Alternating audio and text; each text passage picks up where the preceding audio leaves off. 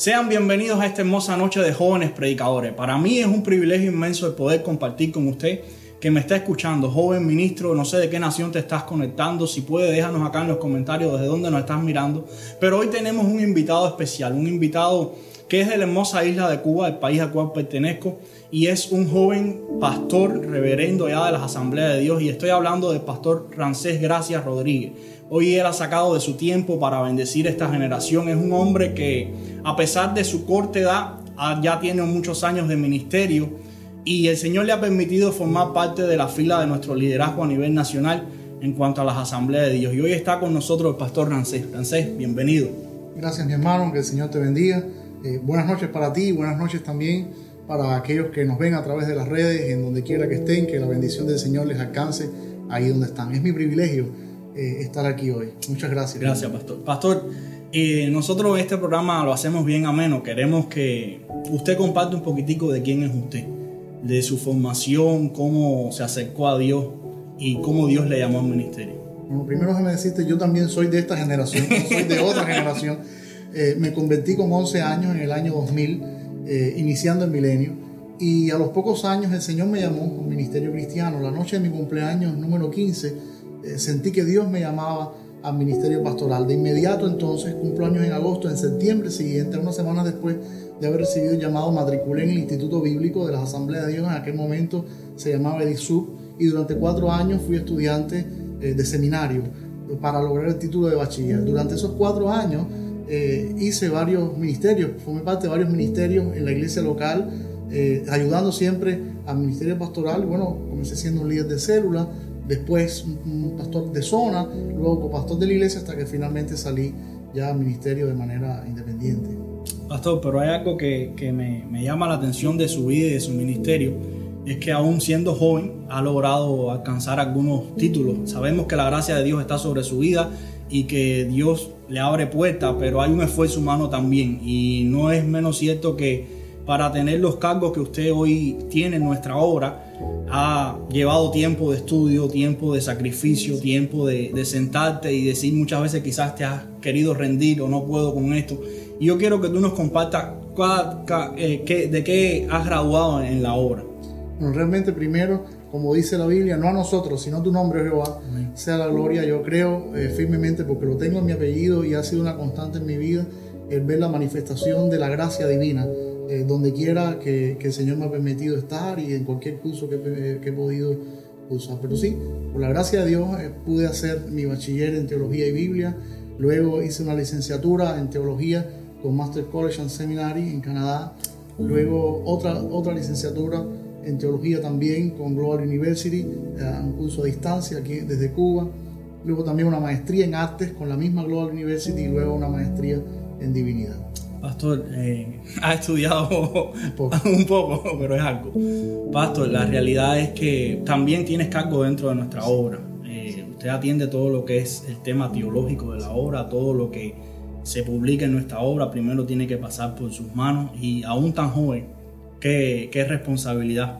Sí, es una gran responsabilidad, es un gran privilegio que, que tiene, que entraña una gran responsabilidad y vuelvo y te digo, es una manifestación de la gracia de Dios. Eh, yo comencé a servir, eh, a servir en las asambleas de Dios de manera nacional, primero como secretario de la escuela dominical. Como secretario nacional de la escuela dominical fue donde conocí a, tu mamá y donde iniciamos esta, esta amistad que, que, tenemos hasta el día de hoy. Luego eh, también serví, serví escribiendo para la Antorcha Pentecostal, nuestro órgano oficial, y desde el año 2019 hasta hoy pues sí, soy el presidente nacional de la Comisión para la Pureza Doctrinal, o sea, la doctrina, la teología y la literatura de las asambleas de Dios. Esta comisión es el órgano de nuestro Comité Ejecutivo General que se encarga, como tú decías, de filtrar toda corriente heterogénea que entra a la isla. Es también la comisión que revisa toda la literatura y todo material que a nivel nacional se distribuye. Y también la comisión que rectorea la producción de teología desde Cuba y la producción de literatura doctrinal o devocional en nuestra nación. Qué responsabilidad, pastor. Sí. Hay años de estudio ahí y de sacrificio. Verdaderamente era como usted decía, pura gracia de Dios en su vida a través de, de su corta edad, porque ¿cuántos años tiene? años. 32 años. 32 años y, y tiene bien, bien, pesada esta responsabilidad de, de no solamente su iglesia, porque es pastor. Y yo quiero que, que usted nos comparta un poquito. ¿Cuál fue su primer sermón que usted recuerda? Yo recuerdo como si fuera hoy mi primer sermón, porque todavía era líder de la iglesia de donde nací. Y el pastor me entregó el púlpito y me acuerdo que prediqué sobre Primera de Juan. El, el mensaje era sobre el amor de Dios manifestado a través nuestro. Y me acuerdo como si fuera hoy, que para mí aquel fue un sermón increíble. Ahora, 20 años después de aquello, yo veo aquel sermón y, y, es, como mirar los, los, dibujos de mis hijos que tienen 3 o 4 años, ¿no? Eh, pero para mí yo me acuerdo que subí con un temblor al púlpito en aquella primera ocasión que yo creí que me moría. En algún momento del mensaje me emocioné tanto con la predicación que perdí hasta la voz en la predicación. Y puedo darle gracias a Dios que todavía hoy, 20 años después de haber predicado, Dios sabe cuántos mensajes en los últimos 20 años, todavía tiemblo a la hora de, a la hora de subir al púlpito. Y, y, por eso le doy gracias a Dios. Pastor, ¿quién fue su primer pastor? El que, que le, ese que le dejó subirse al púlpito a compartir. Bueno, eh, ahí, tenemos, ahí tengo que hablar de dos personas. Primero tengo que hablar del reverendo Daniel Monduí, que era pastor de la iglesia Príncipe de Paz en aquel momento, que fue el pastor que me bautizó. Es mi iglesia madre. Pero Príncipe de Paz en aquel entonces estaba en un proceso constructivo y el pastor tuvo esta visión de abrir eh, zonas, multiplicar la iglesia en zonas. Y a la postre eso fue tan buena decisión y Dios honró aquello que la mayoría de esas zonas de la iglesia se convirtieron en misiones y en iglesias. Eh, una de esas misiones era la que estaba en la, en la localidad donde yo vivía. Y entonces ahí había un hermano que era líder de Príncipe de Paz, que era Pedrito, le decimos cariñosamente hoy, el reverendo Pedro Ángel Sayas, que luego fue pastor de la iglesia de ahí, de mi reparto, el reparto sevillano, y fue el quien me concedió por primera vez el púlpito. Qué responsabilidad. Y es un hombre que para mí es paradigmático, un poco un modelo de, de sencillez y de servicio, lo conoces tú también. Sí, claro que sí. Es un hombre increíble de Dios. Pastor, quiero hacer una pregunta. ¿A qué edad comienza usted a, a, pastorear ya frente de una obra, frente de... ¿A qué edad? A los 18 años. 18 a los años. 18 años. Estaba noviando con mi esposa todavía, no éramos todavía un matrimonio. Eh, pero bueno, empezamos la misión donde, que es hoy nuestra iglesia. Llevamos allí todo este tiempo, 13 años, ya casi 14 en unos meses, eh, pastoreando en aquel lugar. Pero bueno, 18 años, 17 años para cumplir 18. Pastor, eh, me imagino que en ese, en ese lapsus de tiempo, alguna anécdota que nos puedas contar como un reto ministerial de, de su juventud que acababa de, de, comenzar. El ministerio es desafiante a cualquier edad. Sea ya que uno tenga 90 años cuando empiece el ministerio o que tenga 17, como en mi caso, siempre es desafiante. Porque en algún momento te pueden sobrar experiencia y faltar fuerzas y en otro momento puedes tener demasiada fuerza y muy poca experiencia. En mi caso, el reto mayor provino de las personas a las que, a las que pastoreaba, porque la, mayoría eran personas que me duplicaban o me triplicaban en edad, podían ser mis padres, podían ser a veces mis abuelos, si apretábamos un poquito la, las cuentas. Nunca tuve problemas de otro tipo que no fuera ese. A veces los hermanos me, me subestimaban un poco por mi juventud. Te cuento, nunca he tenido, no, nunca fui líder de jóvenes yo me convertí y me convertí con 11 años, pero mi, mi, espíritu es viejo.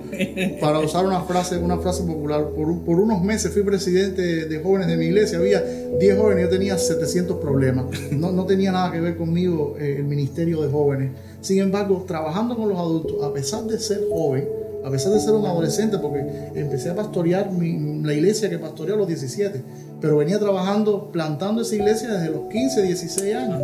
Entonces imagínate tú tener a un niño de 16, 17 años iniciando una iglesia donde, donde el promedio de edad era 50, 45 años. Eh, fue difícil. Me acuerdo de un hombre específicamente que me desafió y, fue el único que me desafió de manera tan sincera, aunque yo sé que otros lo, lo pudieron haber pensado. Este hombre me dijo, eh, ¿y tú con qué autoridad y con qué experiencia de la vida me vienes a enseñar a mí? Y realmente ni tenía, ni tenía experiencia de la vida, pero sí tenía autoridad. Y la autoridad es la de la palabra. Y mientras que uno con 17 años, es verdad que no tiene mucha experiencia de la vida, o prácticamente ninguna, la autoridad de la palabra trasciende los tiempos, y trasciende las edades, y trasciende los siglos. Y yo pienso que independientemente de la edad que uno tenga como pastor, siempre que se refugie en la autoridad de la palabra, siempre que acuda a la autoridad de la palabra, pues entonces habrá éxito. Porque es la palabra de Dios y la palabra de Dios cumple el propósito para el cual fue enviada. Luego ese hombre se convirtió genuinamente, era el esposo, en ese momento era el esposo inconverso de una hermana de la iglesia. Luego este hombre se convirtió y fue una gran ayuda eh, eh, en nuestra iglesia mientras estuvo ahí, luego ellos emigraron a los Estados Unidos. Pastor, yo me imagino que en medio de todo este proceso eh, tuvo algún mentor, algún pastor que le guió, que usted pueda considerar que ha sido su mentor en el ministerio. Y me imagino que en medio de todo este proceso, ese hermano le haya compartido algún consejo que haya sido medular a su vida y que usted nos quiera compartir hoy como un consejo a los jóvenes ministros. Bueno, mira, te voy a decir con toda sinceridad, no, no, no tengo un patrón por el cual yo digo, no, esta es mi línea eh, de ministerio, yo voy a reproducir todo lo que estoy viendo en este hombre. Porque todos los hombres, incluso los hombres de Dios, tienen luces y sombras. Y a veces mientras más brilla la luz, más oscura es la sombra que, que, proyecta determinado hombre. Y eso, y, yo lo conozco en mis conciertos y, lo puedo ver en mi vida más que en ninguna otra. Te puedo hablar más que de un mentor, te puedo hablar de hombres, de hombres de Dios que con sus defectos y virtudes me han marcado para bien y que han de alguna manera contribuido, algunos positivamente, mirándolos a ellos, bueno, puedo imitar esto de ellos y puedo reproducir esto de ellos. Por ejemplo, te hablaba de, de, Pedrito, del pastor Pedro, él es un modelo increíble de humildad. Y bueno, yo puedo establecer ahí un patrón que, que, imitar en un momento determinado. Te puedo hablar de otros, te puedo hablar de Lindomar, que es mi amigo, te puedo hablar del pastor Daniel, que mucho, para muchos pastores fue paradigmática su manera de pastorear no solo por el éxito que tuvo en la, en, la construcción de la Iglesia Príncipe de Paz y en el crecimiento de la Iglesia Príncipe de Paz, sino por la manera tan peculiar de impactar en la, en la congregación, en la persona que conforma la congregación. Te puedo hablar de Ángel, de Ángel Toledo, que nos casó y para mi esposa fue pastor de mi esposa y para mi esposa es, es todo un paradigma de sencillez, pero también de excelencia en la predicación de la palabra. Y así te pudiera hablar de algunos y no te voy a hablar más de ninguno para que ninguno de mis amigos luego se sienta, se sienta menospreciado. Pero sí, te puedo hablar de mi presbítero, que fue un modelo increíble.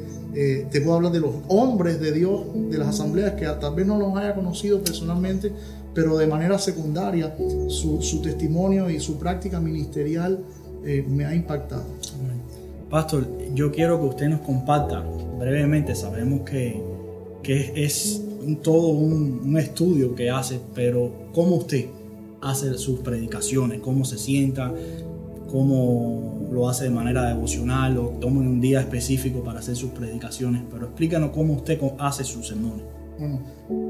el ideal, el ideal al que yo aspiro, que, con toda sinceridad no, no logro todas las semanas con la misma disciplina, porque a veces me encuentro haciendo malabares eh, con todas las responsabilidades de atención de la obra, de la iglesia y de mi propia familia, porque soy padre de tres hijos y, el mejor esposo para la mejor esposa del mundo trato de ser también. Eh, pero bueno, mi ideal es tener un día, yo separo los lunes, la mañana del lunes para orar y para comenzar a preparar por lo menos las, las, primeras líneas o el bosquejo más general probable del mensaje. Yo estoy comprometido con la predicación en serie, con la predicación expositiva. Creo que predicar en serie es una gran herramienta para el predicador que tiene que predicar todos los domingos. Y luego estoy comprometido con el método expositivo de las escrituras, de predicación de las escrituras, porque creo que es la mejor herramienta, sin demeritar ningún método, para tener certidumbre de que estamos predicando la palabra de Dios. Aunque tampoco creo, eh, tampoco pienso que, predicar de vez en cuando un sermón temático bien preparado sea, sea útil. Así Pastor, hoy quiero que, que nos comparta a los jóvenes que nos están eh, mirando de diferentes lugares y con esto en mente que el Señor hoy le prestó el oído de esta generación de ministros que le está escuchando para que nos marque con algunos consejos de la palabra que usted quiera compartirnos de lo más profundo de su corazón. Si usted mañana tiene que dejar un legado, usted puede decir, yo quiero dejarle esto a los jóvenes, a mi generación y a la generación que viene atrás, quiero dejarle este consejo de parte de Dios en la palabra. Adelante, Para que el consejo sea útil tiene que ser el consejo de la palabra. Y yo cuando me avisaste de esto pensé bastante y, pensaba en un versículo de la, carta de Judas. Es el verso 11 que dice, hay de ellos, porque han seguido el camino de Caín y se lanzaron por lucro en el error de Balaán y perecieron en la contradicción de Coré. La, epístola de Judas es un tesoro increíble, porque no llena ni siquiera un pergamino, es, un documento bien pequeño en comparación con otros libros de la Biblia, con el libro de los Salmos que tiene 150 capítulos. Y es casi milagroso que en tantos siglos la carta de Judas no se haya perdido. Otros documentos se perdieron y presumiblemente de mayor extensión. Por ejemplo, la, carta a los Corintios de la que Pablo menciona y no sabemos nada, se perdió en la historia. Sin embargo, Judas fue preservada por el Espíritu Santo para que permaneciera en el canon de las Escrituras. Y yo creo que porque su mensaje es valioso. Lo segundo es que es el lugar tan hermoso que la carta ocupa en, el orden del canon, porque está justo antes del Apocalipsis. Y yo estoy, yo, yo creo, sin caer en un eh, fanatismo apocalíptico, no voy a salir a la calle con un cartel que diga el fin se acerca, pero yo, yo estoy convencido que nosotros somos la iglesia de la undécima hora. Nosotros somos la iglesia, tal vez la generación que vea al Señor venir. Y yo sé que es una expectativa que todos los creyentes han tenido en los últimos 20 siglos, pero esa es mi expectativa y es mi convicción. Yo creo que como iglesia hacemos mal cuando descuidamos nuestra, nuestra bendita esperanza, el hecho, nuestra perspectiva del inminente retorno de Jesús. Y la carta de Judas trata sobre un tema que para nosotros hoy como iglesia, y más si lo, si lo proyectamos hacia esto que te estoy diciendo, como iglesia de los últimos tiempos, es un tema que es vital. Y es el tema de la apostasía y el tema de los falsos maestros. En estos versos que acabamos de leer, cuando Judas dice, hay de ellos, a quien se está refiriendo es a los falsos maestros que de alguna manera se han introducido dentro de la iglesia. Y luego los caracteriza a estos falsos maestros siguiendo tres, tres antihéroes de la escritura. El primero es Caín, luego eh, Balaam y luego Coré. Y cada uno de ellos encarna un antivalor que nosotros como ministros debiéramos evitar. Un antivalor que por supuesto es la marca de los falsos maestros de todos los tiempos, pero que nosotros hoy estamos viendo. Mi gran preocupación hoy como, como ministro, primero como cristiano, y luego mi gran preocupación como ministro hoy, es el notar cómo muy poco a poco la iglesia, aún iglesias sanas, aún congregaciones sanas, aún denominaciones sanas, se van acercando hacia, hacia la falsa enseñanza y se van acercando hacia la contaminación no solo de la doctrina, que es muy peligrosa, sino también a la contaminación de la práctica cristiana, al, ser iglesia. Y eso es peligroso. Y los límites que, en otros siglos estaban muy claros entre la falsa doctrina y lo que no era falsa, la, la ortodoxia cristiana, y entre la sana iglesia y lo que no era sana iglesia, hoy no son tan claros para muchos. Y nosotros tenemos que tener mucho cuidado de eso. Ya como ministros, también eh, está el peligro, para mí, fundamentalmente atroz, de comenzar a imitar a los falsos maestros y de adoptar prácticas y estilos y características antivalores de estos falsos maestros y validarlos como genuinamente ministeriales, cuando no lo son. El primero de ellos, y es el que, al que Judas hace referencia, es al camino de Caín. Caín fue el primer hijo de y Eva, lo sabemos, y, estamos hablando todos ministros jóvenes que han estudiado la palabra, y sabemos cuál fue su final y sabemos cuál fue su proceso hacia ese final. De hecho, yo eh, estoy convencido de que el rechazo de Dios hacia la ofrenda de Caín no se trataba específicamente del contenido de la ofrenda. No pienso que Dios haya desechado la ofrenda de Caín porque Caín eh, trajese, eh, viandas a ofrecer, porque él era labrador de la tierra, era lo que tenía y de, lo que tenía atrás. Más bien, como otros, no, no, es, no es mi interpretación original de la Biblia, yo creo que el primer problema de Caín estuvo en la intención de su corazón. Mientras que la Biblia en Génesis 4 dice que Abel trajo de los selectos de su rebaño, simplemente de Caín dice que trajo la ofrenda. Y tenemos que tener cuidado con eso, porque nuestro Dios no se va a conformar con menos que la excelencia. Nuestro Dios no se va a conformar con menos que nuestra entera devoción. Y nuestra entera devoción es lo que debemos entregar Entonces hay un peligro. ¿Cómo, cómo aplicamos, cómo yo aplico estos ministerios? Bueno, en primer lugar, cuando entendemos que, que a Dios como ministros no debemos ofrecerle un servicio rutinario o profesional en el lado negativo de la palabra profesional.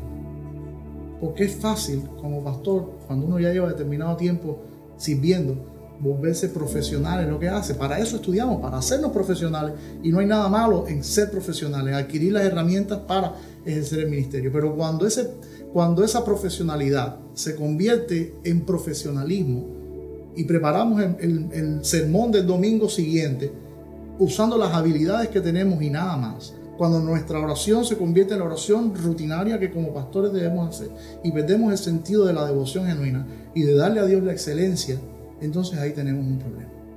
Hoy tenemos, hoy tenemos predicadores muy preparados, ministros muy preparados, pero sin el peso de la intimidad y de la devoción a Dios. Y ese es un peligro. Porque hoy, hoy se habla mucho de, de son términos con los cuales estamos familiarizados, crecimiento, ingeniería de la iglesia. Y, yo no digo que sean intrínsecamente malos, pero la iglesia, yo parto de la convicción de que el ministerio es la vida cristiana, pero el ministerio más es algo intrínsecamente espiritual. Y solo puede ser genuinamente hecho de manera espiritual. Entonces, está muy bien que adquiramos, que, adquiramos las herramientas, que eh, hagamos licenciatura, que hagamos máster, que hagamos doctorado, e, excelente, pero eso no es el todo del ministerio. Cuando uno inicia eh, en, el pastorado, cuando uno es un pastor joven, uno piensa que todo lo que está adquiriendo en el seminario se va a cumplir de esa manera. Y una de las primeras lecciones que el ministerio te da es que la teoría limpia, esa que uno aprende, en las clases del aula de seminario no es exactamente lo mismo que la realidad del ministerio. Aquí en Cuba tenemos este dicho que desde afuera se nada muy bien. Y es cierto, desde afuera de la piscina todo el mundo es un nadador estrella y, medallista olímpico. Pero estar allí, involucrado en el ministerio y hacerlo de la manera espiritual, de la manera correcta, echando mano de, las herramientas, sí, pero con, con, el recurso interno de la devoción personal, de la llenura del Espíritu Santo, aún en su dimensión pentecostal, es fundamental. Luego, con Caín tenemos otro detalle, y es que ya cuando Adán y Eva fueron expulsados del Edén, el Señor había sacrificado un animal para, para vestirles, para darles vestidura. Algunos comentaristas piensan que este fue el inicio de los sacrificios eh, rituales de animales. Por supuesto no tenemos una manera de asentar esto, pero el hecho de que Abel haya hecho un sacrificio animal nos dice que de alguna manera la, costumbre ritual pervivió si eso fuera así, entonces tendríamos que pensar que, hay un, que había un paradigma bíblico, que había un paradigma divino sobre Adán y su familia de sacrificar animales a Dios. Si, esto es así, y por supuesto no, es simplemente una, una, asunción que estoy haciendo, si esto fuera así, entonces Caín hubiera tenido otro problema, y es que él decidió adorar a Dios a su modo, no a la manera que Dios había establecido. Y al final, aunque no podemos establecerlo, es una idea eh, eh, secundaria de esta principal que te estoy diciendo, que tenemos que tener mucho cuidado de no seguir el camino de Caín. Tenemos que seguir el camino espiritual que Dios ha establecido. Tenemos que traer nuestra devoción a Dios porque no basta con ser pastores. Antes de pastores, antes de doctores, antes de reverendos, antes de llenarnos de títulos, seguimos siendo hijos de Dios, cristianos y, nuestra devoción debe permanecer pura. Eso es un riesgo que, corremos hoy y contra el cual debemos estar prevenidos. El segundo personaje es, la caracterización de aquellos que se lanzan por lucro en el error de Balaam. Y entonces aquí pudiéramos echar en un saco enorme a todos estos predicadores de la prosperidad, o pudiéramos eh, echar en un saco enorme a todos estos que salen en la televisión, eh, ofrende y envía dinero y, cambian el sentido y, el, y la verdad del Evangelio por la economía. Este mundo materialista y egocéntrico y egoísta igual a e, éxito a bienestar económico a prosperidad económica, pero ese no es el patrón del Evangelio. A nosotros como, como ministros, como predicadores del Evangelio, se nos dio lo más precioso que se le puede dar a alguien, se nos entregó el depósito de la fe. Y nosotros tenemos el, el mandato divino de pasar el Evangelio puro y sin mancha hacia la próxima generación. Y el Evangelio tiene esta cualidad, que si se modifica mucho ya no es el Evangelio, pero si se modifica poco tampoco es el Evangelio. Entonces cuando se, cuando, se, cuando se exalta una doctrina de la Biblia por encima del resto y se, y, se, y se sobredimensiona, aunque sea un poquito, esa doctrina por encima del resto, entonces ya eso que estamos predicando no es el Evangelio. Y nosotros tenemos la responsabilidad de compartir el Evangelio. Sabemos quién era Balaam. Balaam es el tipo de profeta que es pagado para que viole su ministerio, para que cruce su cometido profético y haga algo para que maldijera al pueblo de Israel. Es, el tipo de predicador que cambia el mensaje para que el mensaje obre a su conveniencia. Y tal vez hoy no, no encontremos a un rey que pague a Balaam para que Balaam maldiga por Israel, pero sí encontramos circunstancias en las cuales hay predicadores adecuando el Evangelio. Y el Evangelio, ya te dije, se adecua y no es el Evangelio. Entonces hoy hoy hay iglesias y hay predicadores que por no perder privilegios, tal vez privilegios políticos, tal vez privilegios sociales, tal vez para no perder buen nombre, acomodan el Evangelio. Y nosotros como ministros jóvenes tenemos que resistir la tentación de acomodar el Evangelio para que no sea tan perjudicial o tan ofensivo a una sociedad que es cada vez supuestamente más inclusiva, más abierta y más tolerante. No, el Evangelio, si es el Evangelio, va a molestar. Si el Evangelio ha de ser el Evangelio, va a inquietar si el Evangelio es predicado como, como debe ser predicado en, su total dimensión, por supuesto que irritará, por supuesto que levantará ronchas, por supuesto que molestará, por supuesto que provocará agresión contra la persona que lo predica, porque es el Evangelio. Y el patrón es que eso fue lo que pasó con Jesús, eso fue lo, lo, que pasó con los apóstoles y es lo que debe pasar con nosotros. Y como, como pastores jóvenes, como ministros jóvenes, tenemos que tener cuidado con la contemporanización por conveniencia. Ese es el error de Balaán y es el riesgo que nosotros como, como pastores, como ministros jóvenes, podemos correr hoy. El mensaje tiene que ser entregado a la próxima generación tal y como fue, como nos fue dado a nosotros, como le fue revelado una vez a los santos. Y desde esa una sola vez, desde los apóstoles, siglo tras siglo, milenio tras milenio, hasta nosotros, nosotros tenemos esta responsabilidad de pasar el Evangelio hasta que Cristo venga y cuidarnos del error de Balaam porque ni un carro, ni, una cuenta bancaria un poco más inflada, ni prestigio social son dignos del Evangelio. El Evangelio está por encima de todo eso. Y cumplir nuestro llamado es fundamental. Y, ahora conecto eso con lo que te decía al inicio de nuestra bendita esperanza. Uno de los problemas de los robos más eh, pérfidos que hace la falsa doctrina sobre cristianos es robarle la bendita esperanza. Cuando nosotros como ministros y como cristianos eh, mantenemos en mente que el Señor viene pronto. Nuestra perspectiva escatológica está donde debe estar. El Señor viene pronto. Entonces todas estas tonterías del reino ahora carece de sentido. Porque ¿qué sentido tiene acumular poder si en definitiva mañana o esta misma noche el Señor viene? Por eso debemos cuidarnos de esto que no nos interesen más privilegios, que no nos interesen más comodidad, que no nos interese eh, pagar una mejor, una, mejor, una mejor máquina o una mejor casa. Lo que nos tiene que interesar es que la trompeta está de sonar. En algún momento escucharemos la voz del cielo que con voz de arcángel sonará que el Señor viene, le veremos venir en las nubes, los muertos en Cristo resucitarán primero. Si nosotros estamos vivos, seremos transformados en un abrir y cerrar de ojos. No vale la pena cambiar eso que es eterno por esto que es temporal.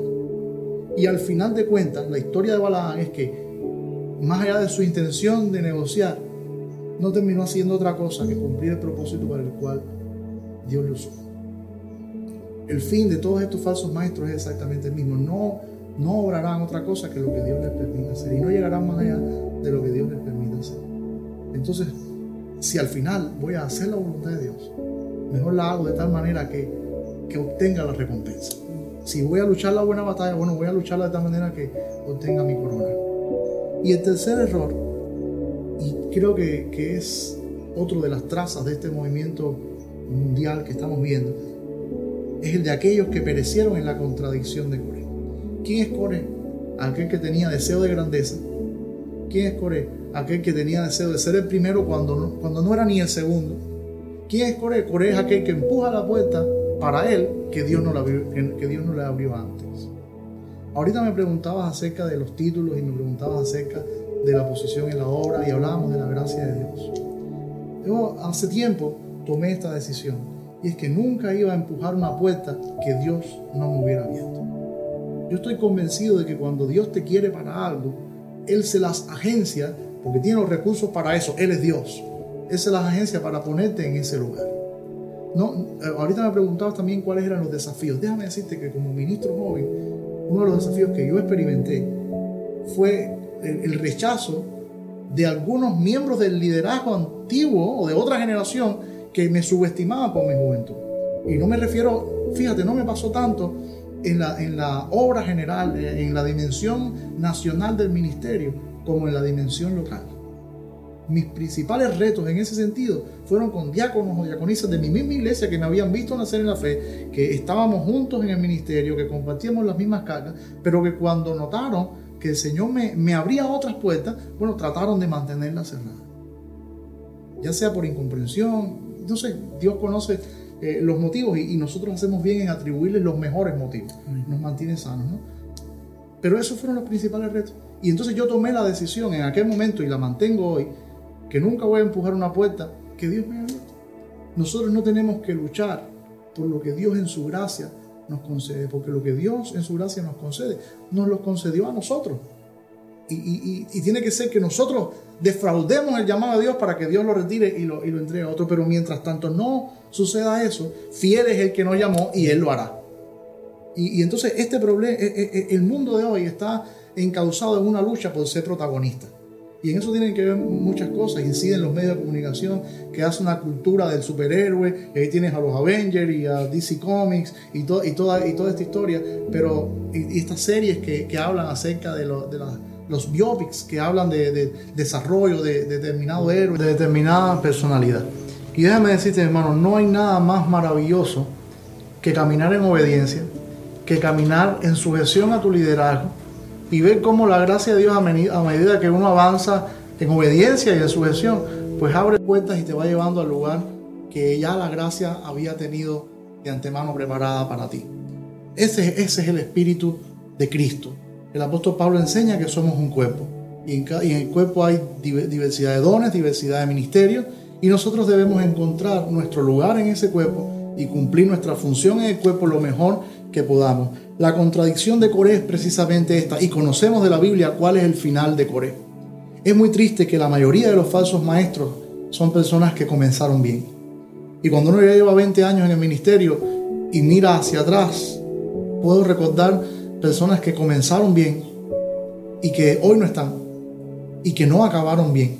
Entonces, si bien es muy importante empezar bien, es también importante acabar la carrera con gozo, acabar la carrera eh, fielmente y acabarla bien también. Entonces, que Dios nos guarde de este deseo mundano, de este deseo contemporáneo, de este deseo eh, satánico, porque al final este es el pecado del diablo, es el orgullo que, le alimentó lo suficiente como para poder decir, eh, subiré al trono y seré semejante al Altísimo. Que Dios nos guarde de este espíritu de este mundo y que nos ayude a ser ejemplos de, de sencillez, ejemplos de humildad, ejemplos de obediencia y de sujeción. Nuestros líderes pueden ser personas que cometan errores, pero si Dios los puso ahí, bueno, debemos honrar su liderazgo. Y por supuesto esto puede ser que para alguien joven, tempestuoso en el, fuego de la juventud, puede ser difícil, y más cuando uno desde afuera cree que lo pudiera hacer mejor. La experiencia pastoral te enseña que no siempre es así y que a veces no, no somos tan buenos como creemos y tenemos que ser más sujetos y más obedientes a la experiencia y tenemos que esperar en Dios y ver cómo Dios honra a quien puso en ese lugar o en definitiva es cómo Dios remueve a determinada persona de ese lugar. Pero hay bendición en conocer nuestra posición en Cristo. Eso nos libra de toda competencia, nos libra de todo deseo de grandeza. Uno de mis textos favoritos está en Gálatas y es aquel, verso de Gálatas que dice que quien se cree ser algo no siendo nada, a sí mismo se engaña. La palabra vanidad tiene una relación con el humo, con la palabra humo, con llenarse de humo, con llenarse de aire, llenarse de nada. Que Dios nos guarde de eso. Porque hay tantos inflados en el ministerio, creyéndose más de lo que realmente son. Hay tantos especulando de algo que no son. Que Dios nos guarde. Que Dios nos guarde y que Dios nos mantenga llenos, llenos de su presencia, llenos de su espíritu, sujetos haciendo lo que, lo que mejor hacemos para Dios con devoción, con excelencia. Si a alguien le, le, doliera la excelencia y le molestara, bueno, allí el problema es de ese alguien. Pero nosotros tenemos que tener nuestra, nuestra, nuestro corazón y nuestra conciencia limpia de que no estamos anhelando el puesto de nadie, que no hacemos nada por, ni por contienda ni por vanagloria, lo estamos haciendo para aquel que lo merece, para aquel que hizo algo mucho mejor por nosotros que sí es el héroe, que sí es el protagonista, que sí está en el trono, que sí es el altísimo, que su nombre es, es, el inefable. Entonces nosotros eh, humildemente ocupemos nuestro lugar en el servicio del rey, sea el que sea. Algunos tendrán ministerios más visibles y más reconocidos, más mediáticos, otros, a, otros nos tocará eh, ministerios menos reconocidos por el hombre, pero los ojos de Jehová corroboran la tierra. Los ojos de, Jehová corroboran eh, toda la creación buscando qué corazones perfectos para con Él. Eso es un mensaje que le escuché a, a Eliseo Villar en mis primeros tiempos de convertido y jamás se me olvidó ese texto. El ojo del Señor está siempre sobre los suyos y no pasa nada por alto, no pasa ningún servicio a nuestro Dios en secreto, que no quedará, que quedará sin recompensa en los cielos. Todo será recompensado en su tiempo. Entonces trabajamos para eso. No tenemos que competir, no tenemos que desear el lugar de Moisés, no tenemos que desear el lugar del líder. Simplemente que no, no caigamos en la contradicción que hizo perecer a Coré. La rebeldía nunca es de Dios. El, el egocentrismo nunca es de Dios. Aquí hay una figura central y es Cristo. Nosotros como cristianos debemos librarnos y despojarnos de todo este culto a la personalidad que nuestra sociedad hace. Aquí hay una personalidad que recibe culto y es Jesucristo. El resto no somos otra cosa que siervos de Él. Desde que fui amado al Señor cambié mi firma y fuimos siempre siervos de Jesús. Esa es mi firma en los últimos 15, 16, 17 años. Y porque quiero que no se me olvide. Mi identidad no es otra que la de ser un siervo. Y si como predicador, si como ministro, no se me olvida de que soy un siervo del mejor de los señores, pues entonces creo que podré acabar bien la carrera. Eso es todo. Ese es mi consejo. Que el Señor nos guarde en la identidad de un verdadero siervo de Dios. Pastor, muchas gracias por, por este tiempo que ha tomado para invertir en nuestra generación y invertir a las generaciones que que es mi vienen. generación. Sí, las generaciones que vienen, creo que, que ha sido Dios hablando a cada uno de nuestras vidas y creo que esta palabra trabajará. Por el efecto por el cual se envía y sin lugar a duda creo que nunca había visto este pasaje de esta manera y es un privilegio poder tenerle, sé que en su agenda, la familia, la iglesia, sus responsabilidades, ha sacado tiempo, pastor, la oramos por usted, que el Señor bendiga, la gracia y el favor de Dios le Gracias. acompañe siempre donde quieran que vaya y que sea Dios llevándole siempre. Y como usted dice, no, no se preocupe por seguir tocando las puertas, Dios las abrirá y le pondrá en lugares donde, donde Él quiere llegar. Eh, así, joven que me estás escuchando, ministro, que has estado con nosotros hasta este momento, te agradecemos la oportunidad que nos dejas de entrar hasta tu dispositivo, hasta tu casa y de compartir contigo. Sin más, nos vemos en el próximo programa de Jóvenes Predicadores. Dios te bendiga, Dios te guarde.